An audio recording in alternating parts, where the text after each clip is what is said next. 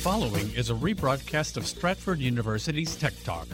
To hear Tech Talk live, tune in Saturday mornings at 9. You can find us on the radio on 1500 AM, 1045 FM, 1035 FM HD2, 1039 FM HD2, and 1077 FM HD2. Or you can listen live online at federalnewsnetwork.com. Interfacing complete. Please stand by. Now downloading Tech Talk Radio with Dr. Richard Shurtz and Andrew Mitchell. Tech Talk Radio. It's technology you can understand. And now, here are Dr. Richard Shurtz and Andrew Mitchell. Welcome to Tech Talk Radio. We're in the virtual faculty lounge at Stratford University talking technology. I'm Dr. Richard Shurtz. And I'm Andrew Mitchell. And it was another fun week in technology. Apple is just, you know, so upset, uh, has, has really upset Facebook dramatically. Facebook lost is losing $10 billion annually because of the new Facebook privacy policy, which I'll explain uh, a little later. Uh, we still have the big uh, fight over 5G at the airports, but more and more flights are being approved. I'll give you the latest update on the battle between the telcos and the FAA. This week, we're going to feature uh, a man who is bringing artificial intelligence and machine learning to agriculture, Jorge Heraud and um, he uh, was born in uh, Peru, and he has an interesting story about how he finally became a founder of a new startup. And of course, it was a huge, huge mailbag. There's a letter in your mailbox. We got a letter from Bob in Maryland. He's a long term listener. Dear Doc and Andrew, I came across uh, a curious article about a U.S. cybersecurity researcher taking upon himself to launch a denial of service attack on North Korea. He was disappointed with the lack of U.S. response to the Hermit Kingdom's attacks against U.S. security researcher, uh, and he took the matters into his own hands. What do you think, Doc? All the best, your faithful listener, Bob in Maryland. Well, Bob, that is an interesting story. Just over a year ago, an independent hacker who goes by the handle of P4X was hacked by North Korean spies. Now, P4X was just one victim of a hacking campaign that targeted Western security researchers with the apparent aim of stealing their hacker tools and the details about software vulnerabilities. Uh, he says he managed to prevent those hackers from swiping anything of value from him, but he wasn't happy that they even tried. Now, are we pretty sure he's a white hat hacker then, a good guy hacker? Uh, uh, we're not really sure. No. Okay. Okay. But he thinks we he don't is. really know exactly who he is. Okay. Uh, he's he sounds like a white hack uh, in that he went public with this. That's true too. We really don't know. Right. Okay. Now he was upset that the U.S. didn't respond to this. He waited a year, and finally he decided to uh, take matters into his own hands. Now he found numerous unpatched vulnerabilities in, in North Korean systems um, you know, they had they basically this these they had not installed security patches and security updates, and this allowed him to single-handedly launch the denial of service attacks on servers and routers in uh, in the country. Uh, he also alluded to what he called ancient versions of web server software Apache that really has a lot of vulnerabilities in it. And then he started examining North Korea's own homebrew operating system, the Red Star operating system. It's a variation of Linux. They they didn't like using open source from other countries, so they wanted to have their own open source. And he described that Red Star operating system as old and likely vulnerable. Now, his attack was really successful. Key routers of the country went down. Uh, people were noticing traffic in North Korea was going down, and websites were going down, email was going down. This thing, this attack went on for about two weeks, so it was very successful. I'm quite certain that he's going to give that another shot. Uh, essentially, he was giving North Korea a warning: "Leave me alone, or I'm coming after you." Wow, one lone wolf against uh, an entire country. Yeah, it's it, uh, it's just kind of an of a nice story. But you know, but the, the thing is that what what I thought was most notable was that he he outlined. I didn't give all the details of the vulnerabilities in North Korea, but he outlined those vulnerabilities. So so these guys uh, they're going out hacking the rest of the world, uh, but it, the, but they're leaving themselves open to be hacked by the rest of the world. Yeah. We got an email from Alex in Richmond. Dear Tech Talk, what are your thoughts about buying a refurbished or renewed computer on Amazon instead of a new one? Is it wise or not? Alex in Richmond. Well, Alex, uh, it depends on where you buy it. Really, there are there are a lot of different qualities of refurbished machines. Now, if you buy it, depends if you buy it from the manufacturer or third party. Now, if you buy it from the manufacturer, you're more likely to get a pretty reliable machine because a lot of manufacturers essentially somebody buys a computer and then they return it because they don't they don't like it because they don't like the keyboard they don't like the size of it they don't like the weight so they just return it. And they can't sell a returned computer as new so they they check it out tune it up clean it up and sell it as refurbished. And if you get one of those computers you're essentially getting a, a new machine because it's not that people returned the machine because it wasn't working it's just because they didn't like it so that's not, not a not a bad deal. I mean, Apple sells refurbished machines that are in that category. I, I never bought anything from Apple that way because they don't discount it very much, and I figured, you know, it's not worth the small the, the, the, small discount that they give get a refurbished. It could be the critical uh, difference for somebody, though. I mean, I've looked at those listings too, and I mean, and there's some good things. And for a while, for example, they, they stopped making a 17-inch screen of quite a few years ago now, a decade ago or so. Mm-hmm. So if you know, there was a time. Now it's getting a little long in the tooth, but there was a time when you could get those, you know, refurbished. So it's like, well, if I really want the biggest possible screen on my laptop, this is what I can get, and it and it will work. Yeah. Yeah. So they're so they're they're, they're not they're, they're not really that uh, that that bad. Uh, now there are, there are third party rehab places. These are people that, that pick up old equipment, they rehab it, and then resell it. That's a lot spottier. Uh, now, but you can get some really good deals there. But the key is you, you've got to check the reviews, and you've got to get a get a look. A place that's got thousands of reviews, so they can't all be fake. If you get anyone on Amazon, and if you get a if you get a provider that's that's selling junk, they'll they're, they're going to get boatloads of bad reviews. So uh, so you could possibly get something there, but it's you're just taking a, a little bit more of a risk. Then you want to ask, does it have a warranty or a guarantee? I mean, if it does, that's a good sign. You're probably not going to get any warranty or guarantee that lasts more than 90 days, probably the max is six months. Uh, you might want to ask what version of the operating system it comes with. If you get a Windows machine, make certain you get Windows 10 or Windows 11. Uh, you know, if you're getting a Mac, always get the latest operating system for the Mac.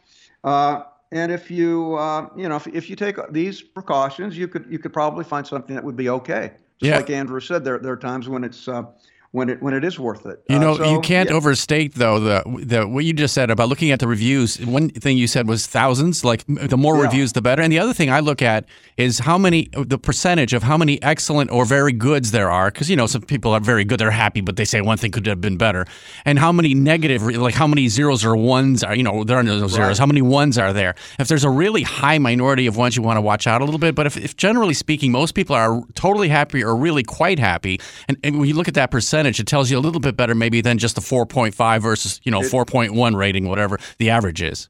It, the other thing I do on the Amazon reviews, I'll click on it, I'll, I'll get a list of the reviews, and you can either sort them as highest reviews first or most recent reviews. Yeah. And I always sort them on most recent. That's a good point too. Absolutely, because makes a big things go downhill you, sometimes. You might have something that's 4.5 because there are, it's been going on for a long time, but the most recent, 20 of them in a row are bad. Yeah, like something really bad has happened. You know, this this this works for restaurants too, right, Doc?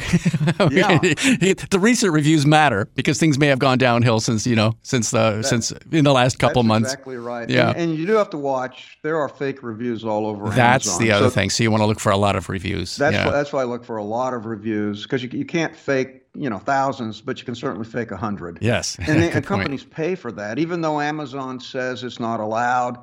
There are companies that they just they they out they've got a whole team. They got hundreds of people that work out of their home at an hourly rate, or they get paid per review, and they just and they just take a contract. You just buy you know 500 reviews and pay them so much money, and they have their teams do it. It it's a business, Mhm. so you, you you really can't you can't trust the reviews or but um, unless there are just a lot of them, too many to fake.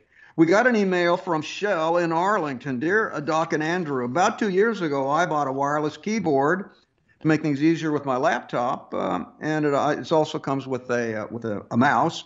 Uh, yesterday, the keyboard stopped uh, working, but the mouse still works. You know, I tried. I changed the batteries in the uh, keyboard. It still doesn't work. I rebooted the computer. Still didn't work. What do you think my problem might be? Well, Shell, probably your your keyboard's died, uh, and the, the USB transmitter's okay because your mouse is still working. So we know the USB is working. Now you could try to update the driver. It, I mean, it could be that you you need to update the driver. So you could go click. You've got a Windows machine. You could click on the Start button, and then you could type the word device in the little search thing, and, and you'll see Device Manager. Select Device Manager then click on the arrow on the left side uh, uh, that says keyboards and expand it. And then you want to right click on the entry that says wireless keyboard and then uh, click on update driver. And so if that if you can update the driver, see if that fixes it. Uh, now if you can't even if you can't even find the device in the list, uh, then chances are it's not working, and then you'll just have to buy another one. So but my guess is it's not working. Now, the other thing you, said you bought it two years ago. A lot of these uh, uh, USB uh, wireless keyboards have three-year warranties, so you may be able to get it replaced under warranty. So I'd check your warranty before you bought a new one. We got an email from Arlie, uh, Arnie in Colorado Springs. Hi, Dr. Shurtz. Fake Spot, known for its web browser extension, uh, is very useful for weeding out fake product reviews it suddenly is no longer on the iPhone or iPad app because Apple sent, Amazon sent a message to Apple, a takedown request. They, uh, Amazon said, we don't like this FakeSpot application because it's giving misinformation to our users and scaring them, and we don't like it. Uh, uh, what do you think about that, Arnie in Colorado Springs? Well, well, you are right. Apple did take down the FakeSpot review app off of its uh, app store last year. Um, now, of course, uh, Amazon says it wasn't accurate. Now, what FakeSpot says is that is that Amazon's just trying to cover up all the fraudulent reviews that they've got, and they don't like all the bad news that, that FakeSpot is giving. Now, I think FakeSpot performs a good service for computers. It uses AI to analyze the syntax of reviews and because a lot of review, you know fake reviews the, person doesn't know anything about the product so they sort of make generic statements. And so they have looked they have developed a, uh, uh, an ai tool that can that can uh, that can analyze that and give you the you know the percentage of real reviews versus fake reviews. Now the good news is even though the app's not on your iphone or ipad you can still go to the fake spot website www.fakespot.com and um, and you can you can search you, you can paste in a link there and do the search right uh, right on the website. Or you you know it's more convenient. You, you could actually install an extension for your browser. And then then if you're surfing the web you can very you can very easily do a analysis of the of the reviews. I think it's not a not a bad idea to look at the reviews. I you know I, I, I used to use those tools a lot. Now I, I sort of know what they look for and now I just simply look for a lot of reviews that we were talking about earlier, thousands, and uh, then it's it's hard to get too many fakes there. We got an email from John in Chesapeake. Dear Tech Talk, I need to create a system restore point for last Monday. Okay, I don't even know what that means, Doc. I got to be honest with you. so what, what what happens? Windows has a, a restore point where you can uh, you, you can you can set a restore point, and it will take a snapshot of the Windows operating system at that moment. Uh-huh. And then if you want to revert back, like, and then suppose you do something really bad, uh-huh. and you say, oh my goodness, I've got to go back before I installed that malware. You can go back to the restore point that occurred before, say, the malware installation, and it will revert back to what it was. So, uh, system, you know, whenever you install new software, typically Windows will set a restore point before you install the new software, and there are different things that trigger the restore the restore point, or you can trigger it yourself. Uh, so, but the thing is, you can't create a restore point from the past. oh no! because because the, you, you can't take a snapshot of this of the system as it was last Monday today because it's you don't have anything to take a snapshot of. So that just doesn't make any sense. So uh, what you could the only thing, the only options that you've got, uh, John, would be if you had a backup, if you had backed up your system, not not simply a restore point, if you backed up your system, you could restore it from the backup. That would be an option. And if you don't have that option, and uh, you could uh, you could try to just use regular malware removal to, tools. But if you're um, if if your you know if your system is so badly corrupted, you may just have to you know reset it and and ins- install it again. Now, can John you was actually create a restore point for the um, for in the present time? Like if I say, "Oh, I'm doing something really sensitive. I want to make sure I don't lose what I'm doing right now." Can you create a restore point Yep. in, in real oh, time? Yeah, you can. Yeah, you can create a restore point right now. And Uh-huh. I always do that. If I'm going to do anything that's, you know, that I may want to get back, I you can create a restore point. Yeah, Okay. You can do that. That's good practice. Uh, Windows, they they will if you do it, it. Windows will create a restore point when you're doing certain functions. They'll re- create a restore point. Like maybe if you're installing uh, an update, they might create automatically a restore point before the update's there, so you could revert back if the update screws things up. But I always, if I'm doing something critical, I'll I'll create a restore point. Now, it turned out that John, I didn't read this. He was downloading torrent files. Uh, these are this is a this is a peer-to-peer system where you can download files. Well, John, it turns out that a lot of these torrent files have malware in them. Yes. You better know who you you're get getting. These torrent files. See, Yeah. see what people go to the torrent files. They say, "Oh, I don't want to pay for Microsoft Office. I'm just going to go get that free version on the torrent file." Yes. On the torrent. So they'll so they'll download a free copy of Microsoft Office, which is chock full of malware. Wow. So uh, I would never trust uh, That's- something that I download from a torrent. Penny, uh, penny wise, file. pound foolish. you Yeah, really don't want to do. I'd never, especially if you're trying to get free software. Right. Uh, there's only one reason that you've got that going on is if they put if they put malware in it. Listen, we love your emails. Email us at techtalk at stratford.edu and we'll get back to you as soon as we can. Yes, we most certainly will. And next, uh, artificial intelligence puts on overalls and starts farming. We'll learn about the man who brought AI and machine learning to agriculture.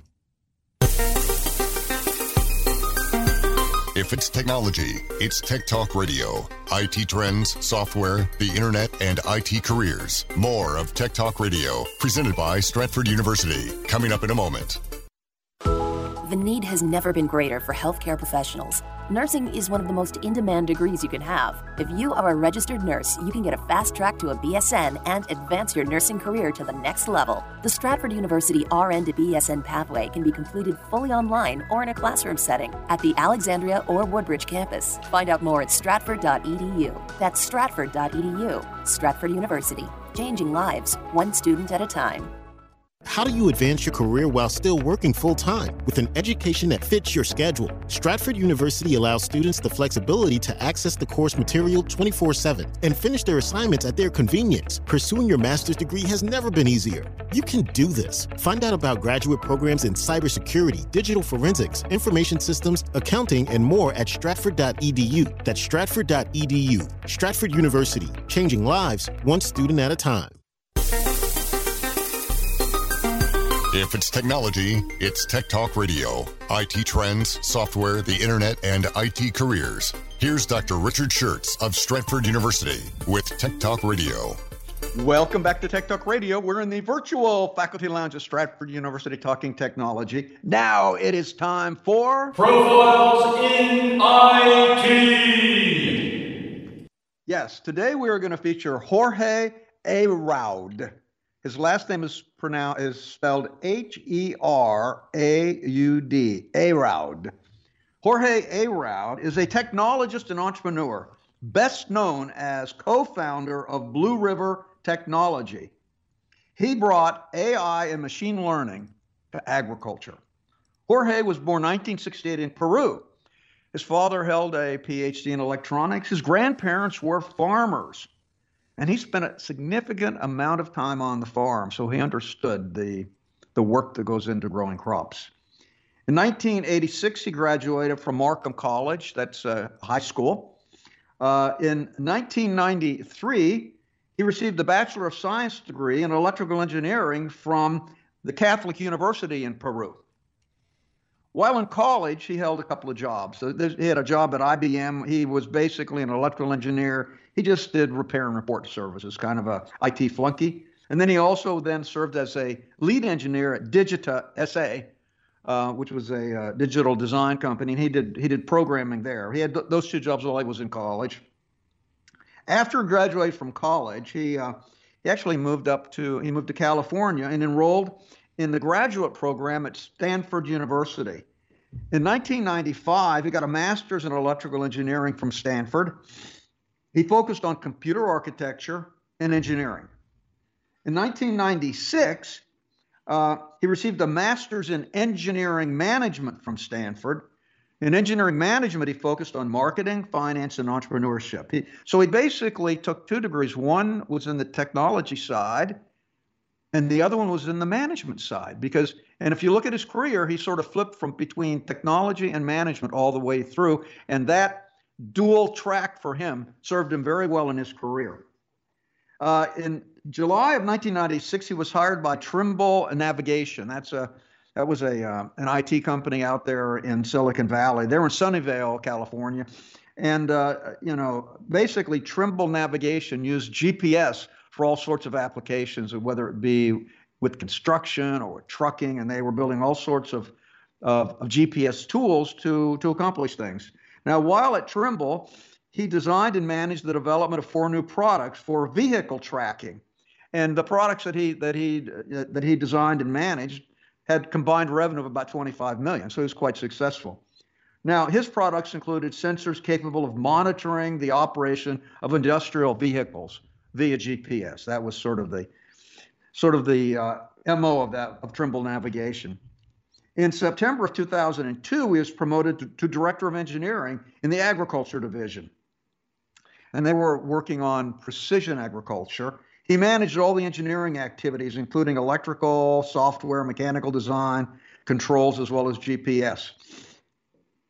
Now, in uh, 2007, he's promoted to director of business development for Trimble, and and they wanted him to. Uh, Trimble wanted to expand in the in the precision agriculture department. They wanted to expand by acquiring uh, some startups. They wanted to bring in new blood into the company. So he actually uh, identified and evaluated nine different companies as possible acquisition targets for precision agriculture.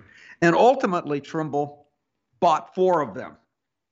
And in the process of doing that, he got to know the founders, he got to know their stories, he, under, he understood the startups from the inside out. Uh, after they bought those four companies, they put them into a new division called Precision Agriculture. And they, uh, and they they basically built this division around him. He started with one employee himself, and they ended up with 60 employees. And um, after he took over the division and he bought these four companies, they grew the revenue from the initial point when they purchased them by, and they grew it by a factor of five while he was there. Then in 2010, uh, he became a Sloan Fellow, and he enrolled in the Sloan program at Stanford Graduate School of Business. Uh, this is basically an executive MBA in order to get into the program, you had to have 10 years of experience in the field. So you're just working with experienced guys. Uh, now, his focus was on leadership and entrepreneurship.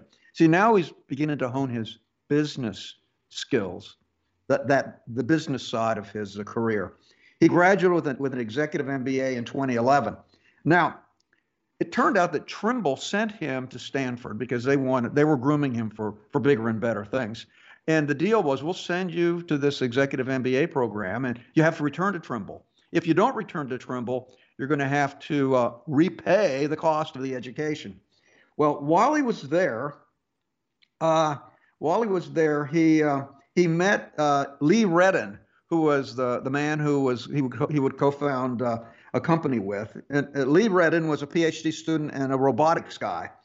Uh, they met while they were both taking the same class, which was Lean Launchpad. The Lean Launchpad. What do you What do you think that means? Like launching a startup.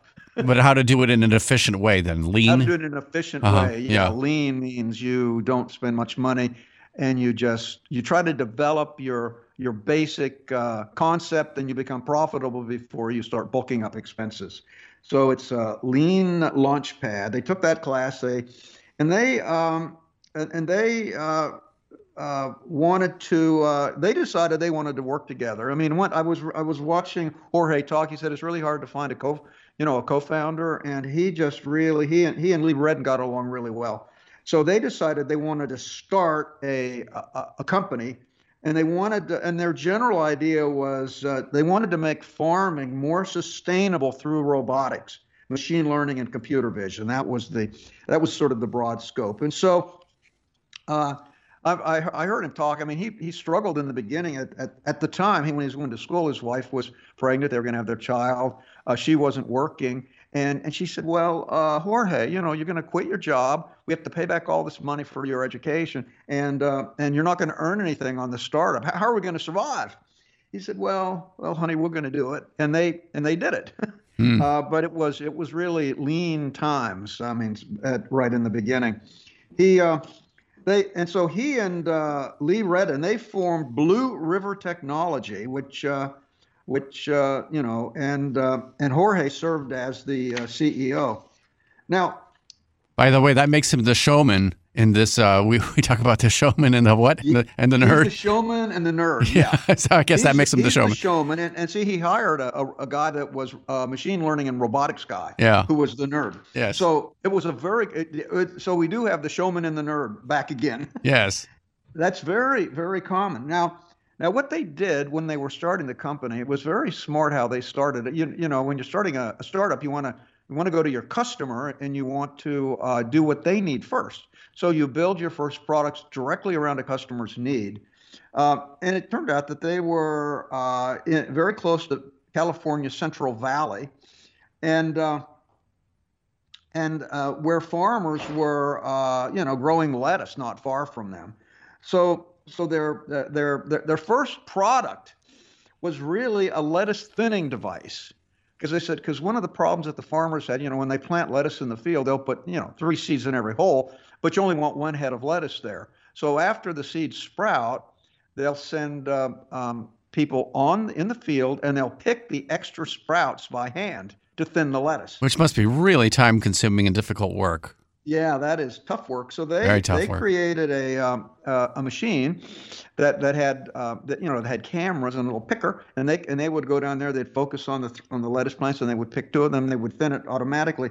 Now they went through multiple versions. They went through 11 versions of that machine, by the way. So they take it out in the field, they test it, take it back, test it, take it back, and test it. Finally, they got it to the point that actually worked better than the hand pickers and faster. So then what they did they went to the farmer. They said, "Look, uh, we can do this faster and better. Uh, you pay us as much as you pay the guys that do it by hand, and we'll just run our machine over and, and do your thinning." So they ended up uh, basically doing the lettuce thinning for all the farmers there in the Central Valley. They were pulling in just selling that service, pulling in about five million dollars a year. So that was a, a, a very clever way to, to start their business. Now they in the very beginning, they, they sort of their they, they they got support, financial support from their friends and family. They did get a grant from the National Science Foundation uh, to trying to apply some science to agriculture. Uh, in addition, because they were in Silicon Valley and uh, and the guy that they took the lean startup from was in the you know was in the whole venture field. Uh, they were able to raise an additional $30 million from various venture funds, including the Stanford Angels, as well as entrepreneurs like Steve Blank, Steve Blank is the guy who taught the lean launchpad course at Stratford. Is that why they call it blank check stock? Yeah, that, he issues blank checks. yeah, that's a funny last name. Yeah, well, now, that's one of those, you know, people have those names sometimes that coincide very well with what they do. That's right. Now, the other problem that they, you know, once they once they got their lettuce thinning machine done, that was a fairly, uh, you know, in the, in his view, simple machine, one that they could do easily. They, they started attacking the problem of persistent weeds. This is the problem that farmers have. Weeds are, are deadly for them. And these persistent weeds, they keep coming back, coming back, coming back. And so what farmers do, they they just blanket the field with weed killer, and you know the lettuce gets everything gets sprayed with weed killer, and it's bad for the bad for the environment. It's it's bad for the consumer. It's really probably bad for the lettuce. So they they developed uh, a precision way of putting on the weed killer. They'd have cameras on the device, and they would look down and they would identify what is a weed and what is a plant. And if they identify a weed, they would have a very thin stream of weed killer that would just land on that weed. And so they would only put weed killer on the weed itself. They wouldn't do blanket um, spreading. And they were able to uh, actually reduced the amount of uh, weed killer that they put out by a factor of 10. So they could actually 10% of the normal amount that they would use is all they needed because they were doing very precision weeding, and that was that was very um, very successful. Uh, that particular weeding device, you know, he was talking about how they do iterations. They they did 10 iterations on that device to get that thing going. Uh, and what they do, this was in the first seven years of the of the company. They they actually um, would have an iteration of a new machine that would come out about every eight months or so. And the cool So thing is that they get to put this out in the field and really use it. Uh, like in the case of lettuce too, like where they plan to actually be. You know, they they looked around at the nearest farm and said, "Well, what can we do?" So I think in terms of logistics and development, they really saved a lot of money by having a real world, you know, place to try out your product and create the next version of it as you're developing it. That's exactly right. I mean, they didn't have to have a lettuce field to test their product. Right. They had farmers. They could. They didn't. They they didn't need a test lab. They just go out and, and, and work with the farmers directly. So that was really a very good way to to develop a um, a, a technology. now they were actually uh, becoming very successful in the agriculture business. The people were taking note of these guys, uh, especially John Deere. John Deere's a big uh, farm implement company. They uh, you know they make combines they make all kinds of equipment for the farm uh, for the farm industry. But prior starting around 2014 john deere sales were beginning to decline. They were at 32 billion in 2014 they were 26 billion in 2015 they were at 23 billion in 2016 see what john deere's what what happens a very it's a classic thing that happens to companies that that have a cash cow. They they stop innovating. So john deere was not innovating fast enough to continue to grow and they knew, John Deere knew that the future of farming was going to be defined by artificial intelligence and machine learning, uh, by um, robotics. They, I mean, you could see the writing on the wall there. So they had to become one of the top innovators. So John Deere purchased Blue River uh, for $305 million. Yeah, and so Sounds kind um, of like a cheap. You know, when you hear some of the crazy valuations, that sounds pretty low, actually, doesn't it? Three hundred five million. Pretty low, yeah, Yeah. yeah. But it's, uh, I, suppose it's not as scalable as say when you're on the internet. Well, that's right scale- because this isn't a virtual product like a lot of the acquisitions in IT. You know, where you're just buying an app or something. This is you actually have to manufacture these things. you actually have to manufacture Yeah, and you, yeah. you got to put it out in the field and test it. It does. It's not quite as scalable as something that's just all software, where they say Absolutely. software's eating the world. This is software and hardware. So, um, so th- this, so they, they bought it for 305 million dollars, and this just underscores the immense value that AI that uh, that John Deere placed uh, on AI. I mean, now Jorge now works for John Deere, and he's VP of Automation and Autonomy at John Deere. So you see this. So now John Deere has just released a tractor, an autonomous driving tractor. It'll, it'll plow the field without the farmer even being in it. I'm a little worried about about letting the tractor loose like that, but yeah, but but they're they're they're they're they're going to just totally autonomous systems now. And uh, I, I noticed on that autonomous tractor that John Deere had, there's still a, a cab there. I got a feeling there's going to be a farmer sitting in the uh, Well, sitting in I the mean, tractor. well, it depends. I mean, it's kind of like you know the self-driving cars or whatever. After a while, uh, we will get used to the idea if it works well. You know, it could that could save the family farm. I'm telling you right now because life is so hard on on farms that It people, is. you know, you, you, people who grew up on a farm often don't want to become farmers like their parents because it's just too hard a life. And and if you had some of these technologies to make the quality of your life better, less time out in a field on a tractor, maybe more time to spend indoors and doing things or planting your you know crop or whatever, it, it might make you know it might make that lifestyle more attractive in time. It, it could it could I mean you know technology is going to be a you know um, because now you can automate the uh, the weed killing, you can automate the thinning, uh, they can use AI for the planting. Uh, yeah, that and there's there's another article I, I could bring it up now. Uh, they're they're also using AI in agriculture where they'll fly drones over a field and then they use AI to analyze the images from the field, and they can tell what's ailing the field. Like this part of the field needs a little more water, this part of the field needs a little bit more fertilizer.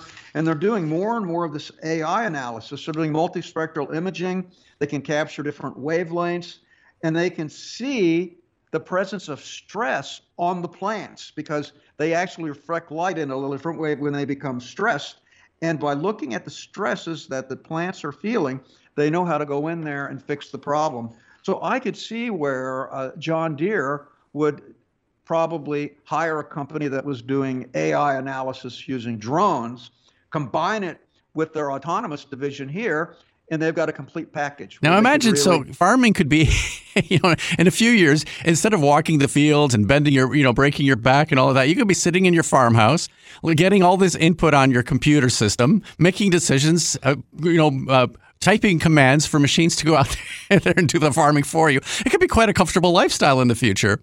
It, it could be. Yeah. Uh, I think what we'll end up with, though, because if you look at this super expensive equipment, you need to have yeah. larger tracts of land. So uh-huh. Okay. Kind of the small farmer that's got a small plot. So it's still a difficult thing for a small farmer to so have that kind of money. Be yeah. consolidation. This yes. is going to force a consolidation okay. in farmland. And guess guess who the biggest farmland owner is in the United States? It's not John Deere.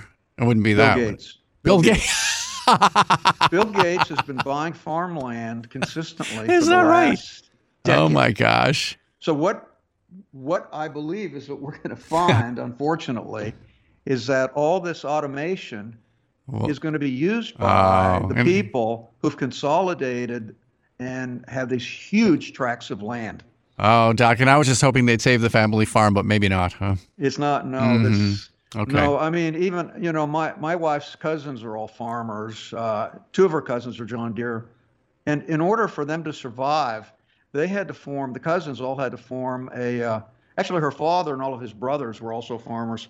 Uh, they, they they had they had to form a consortium of about four of them to to consolidate the land among all of them, and then they could buy a super expensive, you know, combine from John Deere and then they would use it to farm all the property which they had consolidated. So the only way they could survive was to, was to buy a lot of land and consolidate it. So all the brothers went together and did that. That's the trend. That's the trend that is irreversible. Mm-hmm. And uh, uh, so um, hopefully they maybe John Deere could come up with something that's cheap enough for just a, a small farmer to get it, but I, I, I doubt it. So there you go. Uh, everything you wanted to know about AI, robotics, and machine learning in agriculture, as expressed by Jorge Heraud. Yes, and uh, we just talked about too buying uh, other companies and how important that is a, a factor right now in, in what's going on in the world of business and IT. And is that good or bad for the consumer and for technology? We're uh, pull up a chair, get yourself a coffee, and join Doc in the uh, faculty lounge for observations next on Tech Talk Radio. If it's technology, it's Tech Talk Radio. IT trends, software, the internet, and IT careers. More of Tech Talk Radio, presented by Stratford University. Coming up in a moment.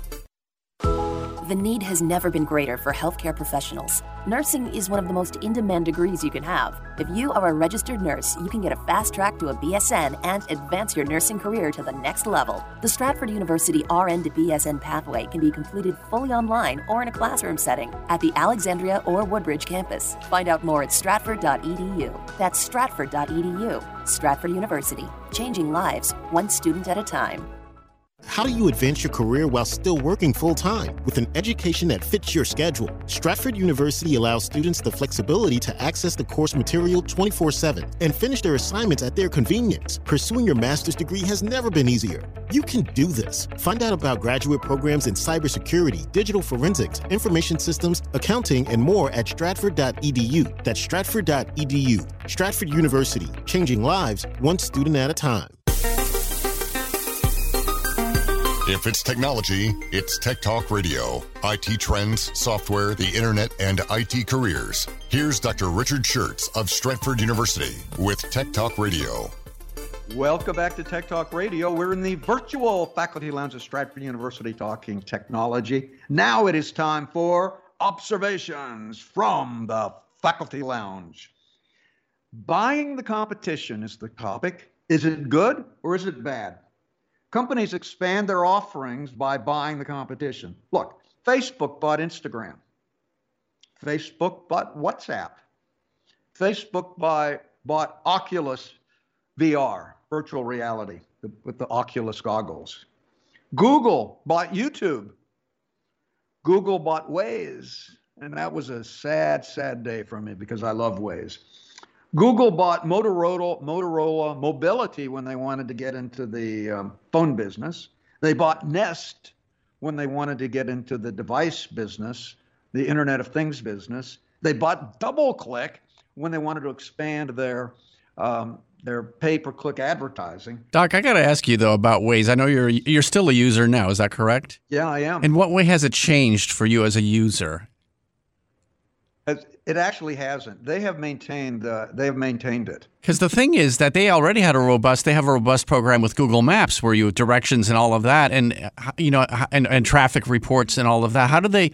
How do they manage to compete what, with themselves? Google Google Maps did not have crowdsourced feedback. Uh huh. So uh, Google Maps, they would just you know you would just get, but now with Waze, it um, it Waze is set up where it tracks the speed you're driving, so they know the average speed on all of the roads where you're headed, and they can predict your arrival time within minutes. Uh, people will tell them where there's a speed trap, where there are speed cams, where there are red light cams, um, and and so you get a warning that there's a speed trap ahead.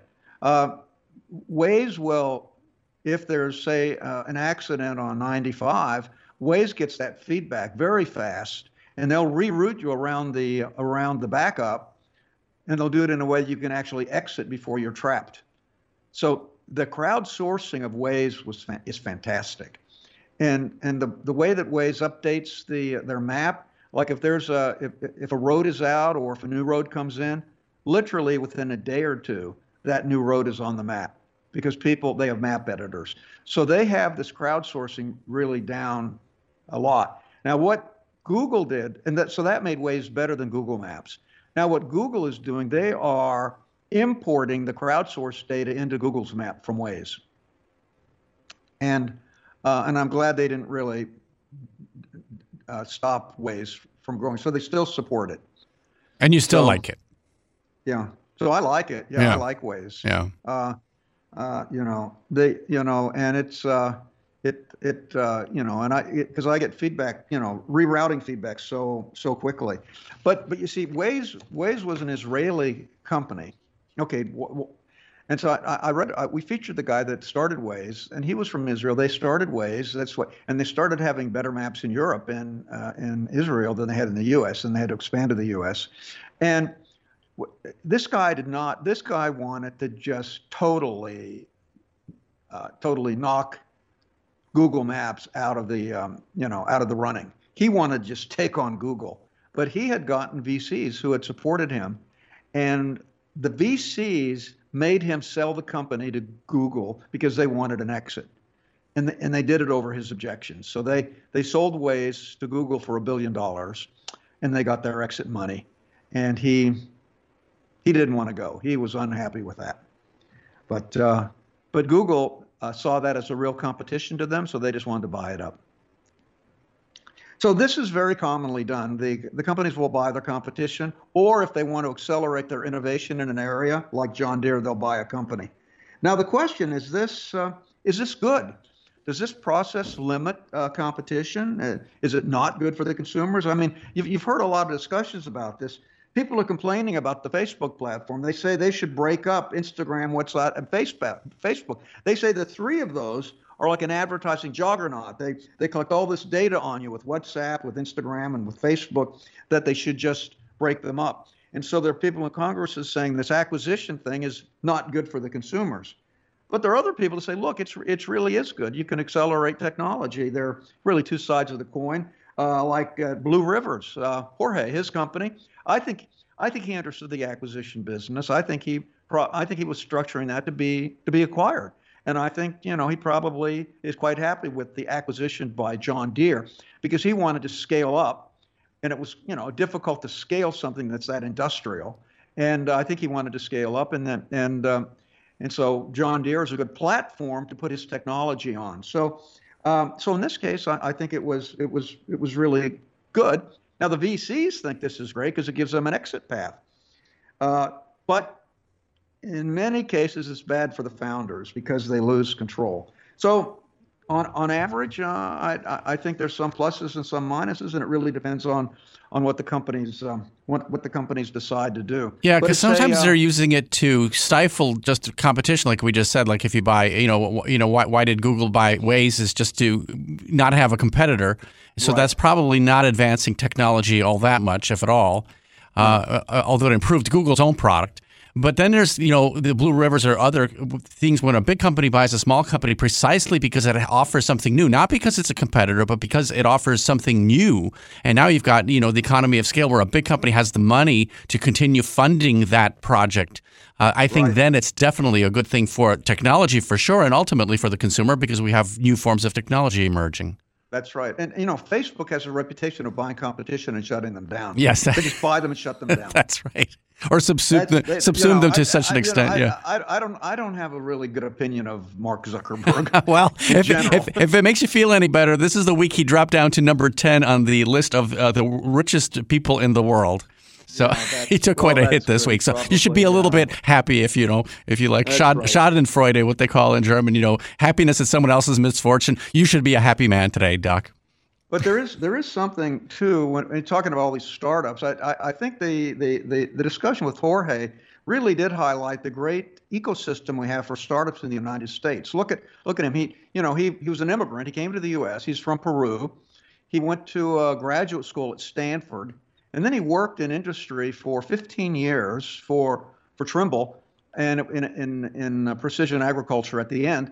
And he really learned the uh, learned the business on applying technology to businesses. He bought startups. He learned while he was at Trimble, so he understood. He, and he got to know the founders. He understood that. Then he went back to Stanford and got a, a degree that focused on entre- entrepreneurialism. He met folks at Stanford when he was taking this lean startup class. Met his friend there, uh, and then they decided to start a company. And the instructor for the class was one of the was was one of the investors. So he, he's the ultimate um, insider, really, for Silicon Valley, I think, because you know he goes to Stanford three times for th- two yes. degrees and one certificate, and he also um, he, he, I think you know the difference, Doc, is that he's not realizing some sort of life. He's not some starry-eyed young person with a, a, a lifelong dream. He realizes there's this new technological possibility, and that the best way to do it is to have your own startup at first, and with precisely probably the goal of of eventually letting it be purchased by a larger company. He has no problem with that. I think he goes in knowing that's going to be the ultimate outcome.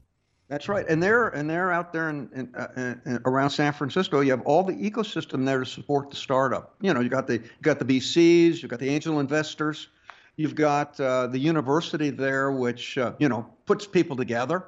That uh, that that would be that would be good for the startups. And so this ecosystem that we have is really good. And yet again, we have another startup formed by an immigrant. I like Very that. interesting. Yes. You know uh, very interesting. So I think this does highlight something really good here that we have in the U.S. So there you go. I think, uh, as we say, it's a mixed bag buying the competition. Sometimes it's good and sometimes it's bad. yeah. What's good for one is bad for another. That, that is always the rule in economics, anyway, isn't it? Yeah. yeah. Unfortunately. But here's the thing, Doc. We got like five minutes. Maybe we keep going. What else did you want to talk about today? Yeah, let's just do that. Okay. So uh, let's. The FAA is clearing commercial aircraft to fly near 5G, finally. Now, at least 90% of the U.S. commercial air fleet is, uh, is somewhat shielded from interference from the new 5G wireless market. So the okay, the issue I talked this about a couple of weeks ago. The issue is in the mid the mid band. These are the the frequency bands that go from 3.7 gigahertz to 4.2 gigahertz. If that's the mid band internationally, and uh, that mid band is the band that has all the bandwidth to give the high speed boost. So 5G has a lot more speed throughput because of the mid band. So that's very important. It turns out that those mid band frequencies are very close to the same frequencies that are used for devices on aircraft, like for altimeters or like for GPS. And people are saying that there could be sidebands there could be uh, frequency leakage that leaks out of the mid bands into these other bands and interferes with, with aircraft flying. And so the FAA was like freaking out and they were canceling flights. Well, it turned out the FAA now has been working with the telcos and they have a compromise. Uh, the telcos have agreed to lower the power of their transmit, of 5G transmitters around airports, to use some directional antennas so they're not pointing a 5G antenna in a flight path as an aircraft is landing. And um, and when they do that, uh, 90% of, of, the planes are fine. Now they're still doing investigation of the other 10% of the planes, and so now uh, it's not such a big disruption as they're saying in the beginning. Now, actually, in Europe, they figured all, out all that long before the 5G launch. Only in America could the FCC and the FAA not get along, and uh, and then they waited until launch day to try to figure it out and duke it out. But it looks like they, um, they they've solved the problem, and essentially the U.S. is going to do what the EU did months ago. So that's really, really good news for us. Is it bad news for consumers? Like, will you still be able to get 5G when you're actually at the airport? Yeah, I, I think you'd be able to get 5G at the airport because they, they can have low power transmitters in the you know, so highly targeted, like yeah, for the terminal itself, and not and, and not the airfield. Yeah. Yeah. Okay. So what they're doing, they, they just they just don't want to have a big blast of energy right at the land on, on the landing. Yes. landing. Yes you know landing path. Yeah. Now, um, now Apple's push for uh, for um, you know privacy has cost Meta. That's the that's the parent company of uh, of uh, Facebook. Uh, it's cost them ten billion dollars a year. Now, now what happened was uh, actually Apple does not like you know these companies just grabbing all your data and using it and selling it. So Apple used to have something uh, which they called identifier for advertisers, an IDFA. They actually had that built into your iPhone. Identifier for advertisers, IDFA. And you would have no options in the past whether somebody like Facebook would use IDFA to track you all around the world. And so Apple made it really easy for, you know, Facebook to track you. They just once they knew your IDFA, they looked at everything you did, where you went, what you browsed, they they had you targeted perfectly. And then Apple changed policy. Uh, they they decided they didn't like these guys abusing their their power here and their rights. Do you so think they, that was an eth- like based on ethics only for Apple, or is there a profit motive in doing that? Well, there's actually a profit motive here too. Uh, uh, well, I'll get to that. Yeah, there's this. Uh, so what they did now they have a pop-up. So if somebody starts tracking data using your IDFA, Apple asks a simple question: Do you want this application to track you. Yeah, we see that a lot. Yeah. And you can say yes or no. Yeah. And it turns out 53% of the people say no, and the other 47% of the people probably don't read the pop up.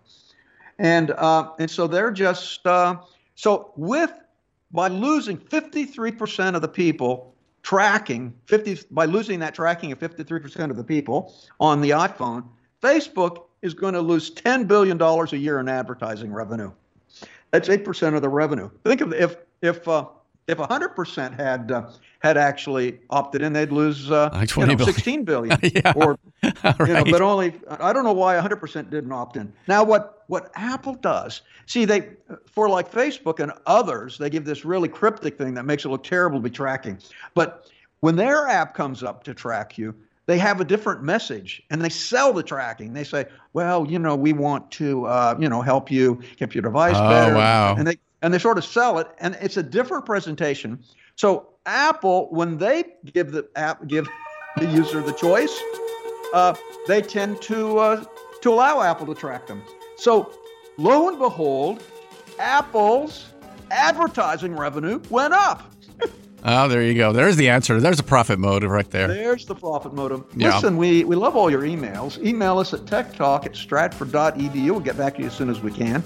And go to the Stratford University website, www.stratford.edu. Check out our programs in healthcare, nursing, computer science, cyber security, networking, accounting, business, culinary arts, and hospitality. And when you go back to Stratford, tell them that you heard about those programs on Tech Talk Radio.